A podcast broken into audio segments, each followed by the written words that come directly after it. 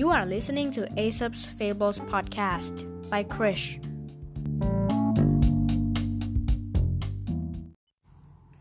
ตอนที่ 28 พ่อค้าเกลือกับลา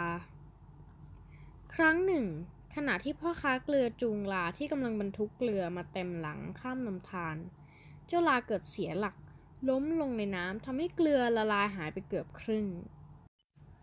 เมื่อขึ้นฝั่งได้ ลาก็รู้สึกว่าของที่บรรทุกมามีน้ำหนักเบาลง ก็ชอบใจ คราวต่อๆมา เมื่อพ่อค้าเกลือไปซื้อเกลืออีก ขากลับเจ้าลาก็แกล้งสะดุดล้มกลางลำธารเหมือนเดิม จนกระทั่งพ่อค้าเกลือรู้ทัน เล่เหลี่ยมของเจ้าลา ครั้งต่อมา พ่อค้าเกลือจึงแกล้งบรรทุกนุ่นใส่เต็มหลังลา เมื่อเดินมาถึงลำธาร เจ้าลาก็แกล้งล้มอย่างเช่นเคย หวังจะให้ของที่แบกมาละลายแล้วเบาลงไปอีก แต่เมื่อเจ้าลาลุกขึ้นยืน นุ่นก็ซับน้ำไว้จนหนักอึ้ง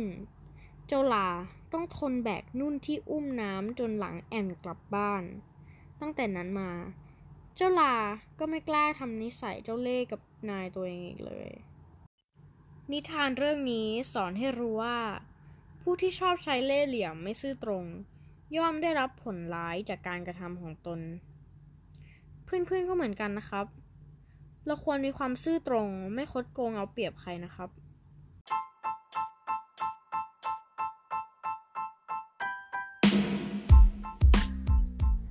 ขอบคุณที่รับฟังจนจบ แล้วพบกันใหม่ในนิทานอีสบตอนต่อไปในวันพรุ่งนี้ สวัสดีครับ